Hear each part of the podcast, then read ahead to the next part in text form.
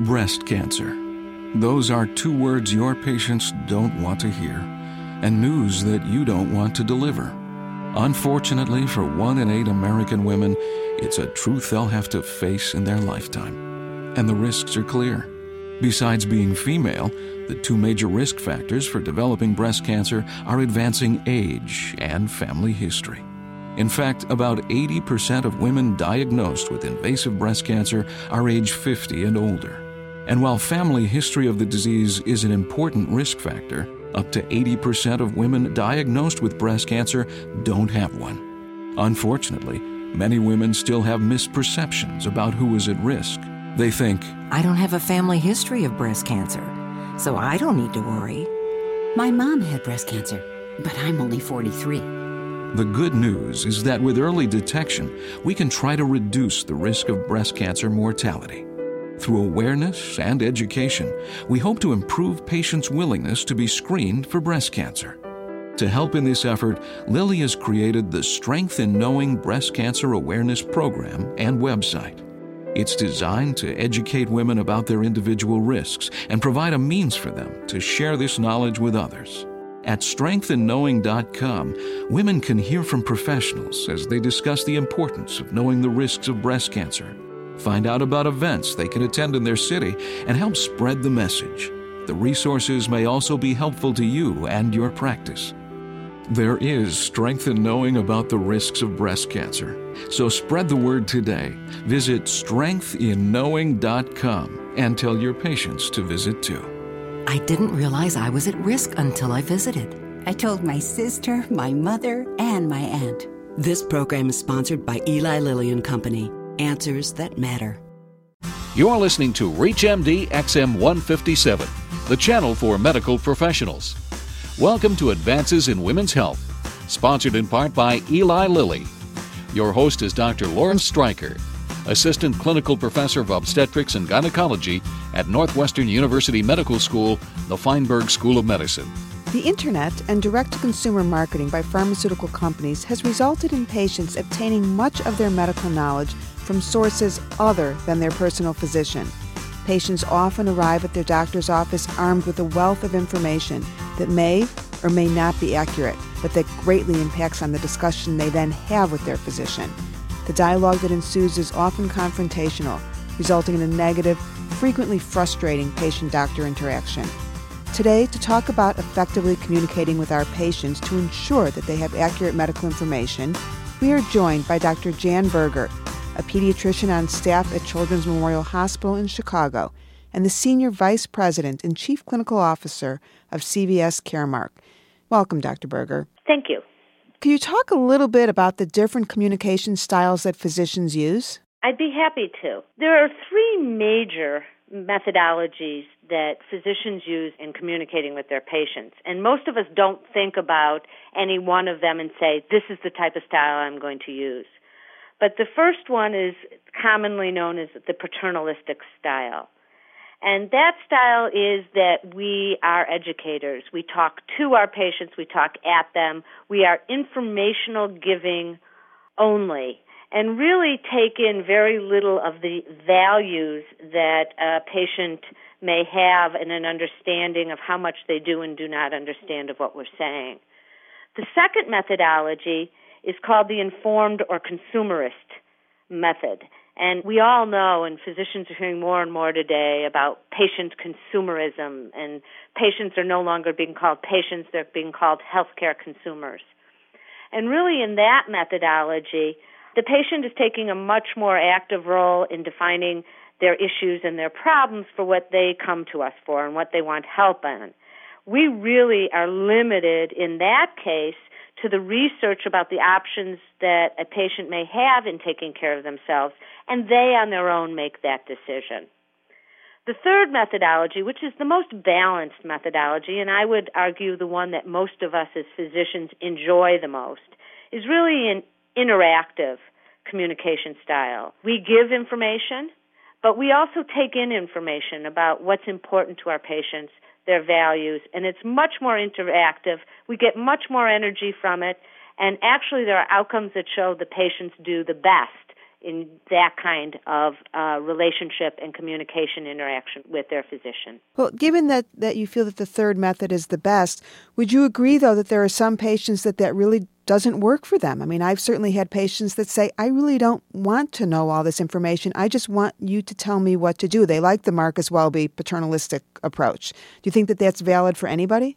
Yes, I do. But if you listen to what you just said, you're taking in the patient's values and desires and then helping them with the information in a way that works for them best. So we shouldn't force them to look at pictures of things that we're going to do if they don't want to see it. Absolutely. But finding out how much they want to know early on and then every once in a while throughout the relationship, because that may change, checking in again, if you will. So then we have the opposite patient. We have the patient who doesn't want to know anything, who says, just tell me what to do. And then we have the patient who comes armed with information, which may be less than accurate, and they want to educate us, if you will.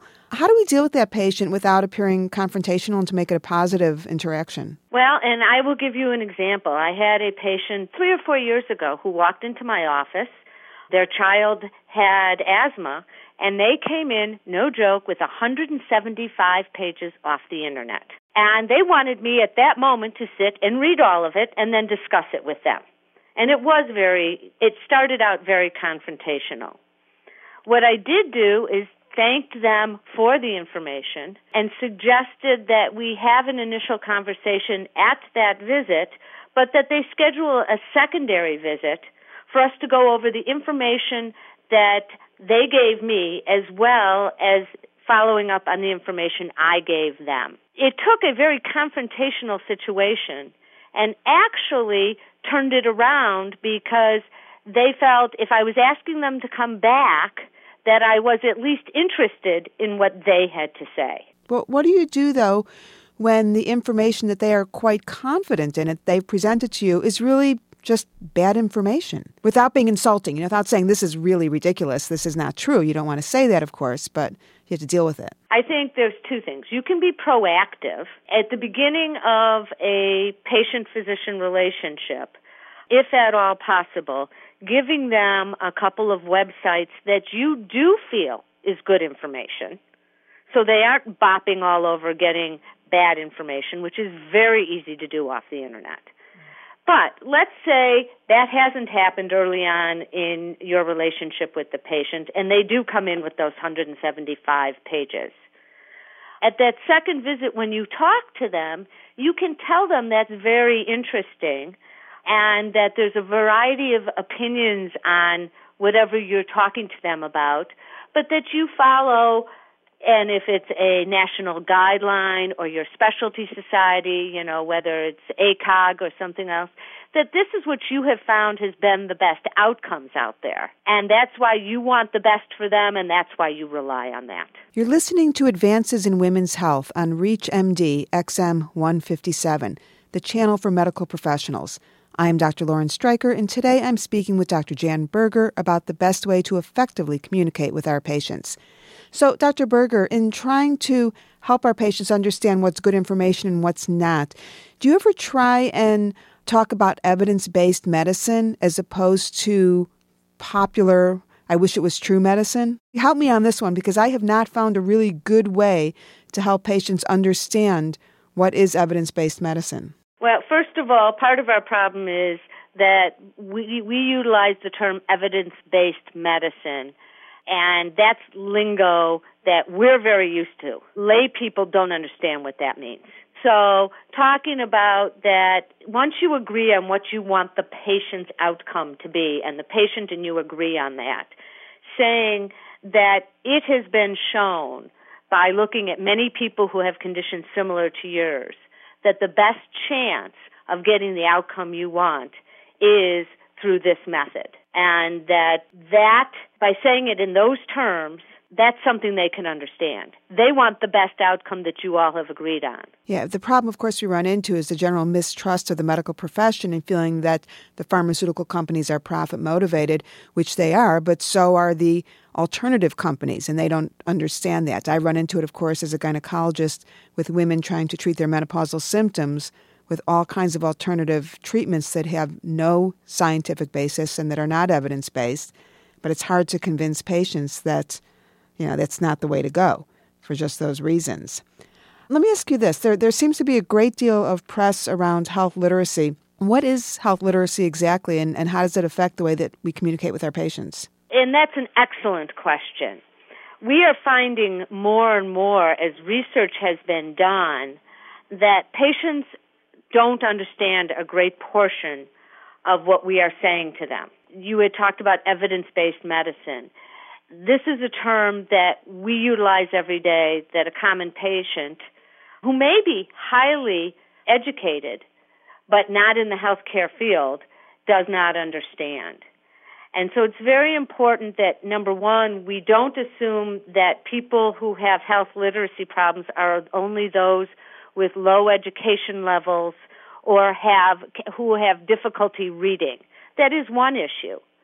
But it is also understanding the terms we use and then being able to act on them. So, how do we know? How do we know if a patient has understood what we've just communicated with them? There's a method that is suggested called teach back.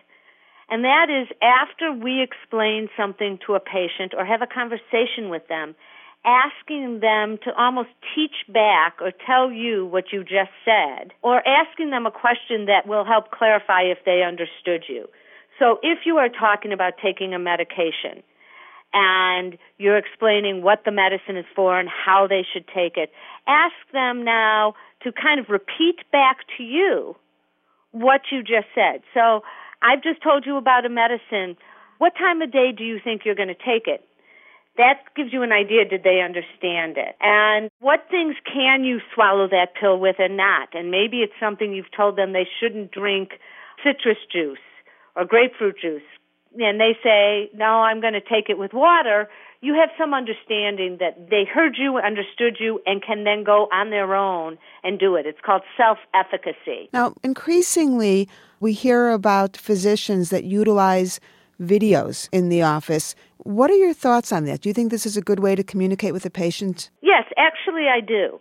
But it's just as important in the videos that patients are explained in ways and in terms that they can understand. So health literacy is just as important on a video or in a written handout that you may give them as it is with you. Well, I wish to thank our guest, Dr. Jan Berger, for helping us with the daunting task of communicating effectively with our patients. Thank you for listening to Advances in Women's Health, sponsored in part by Eli Lilly, with your host, Dr. Lauren Streicher.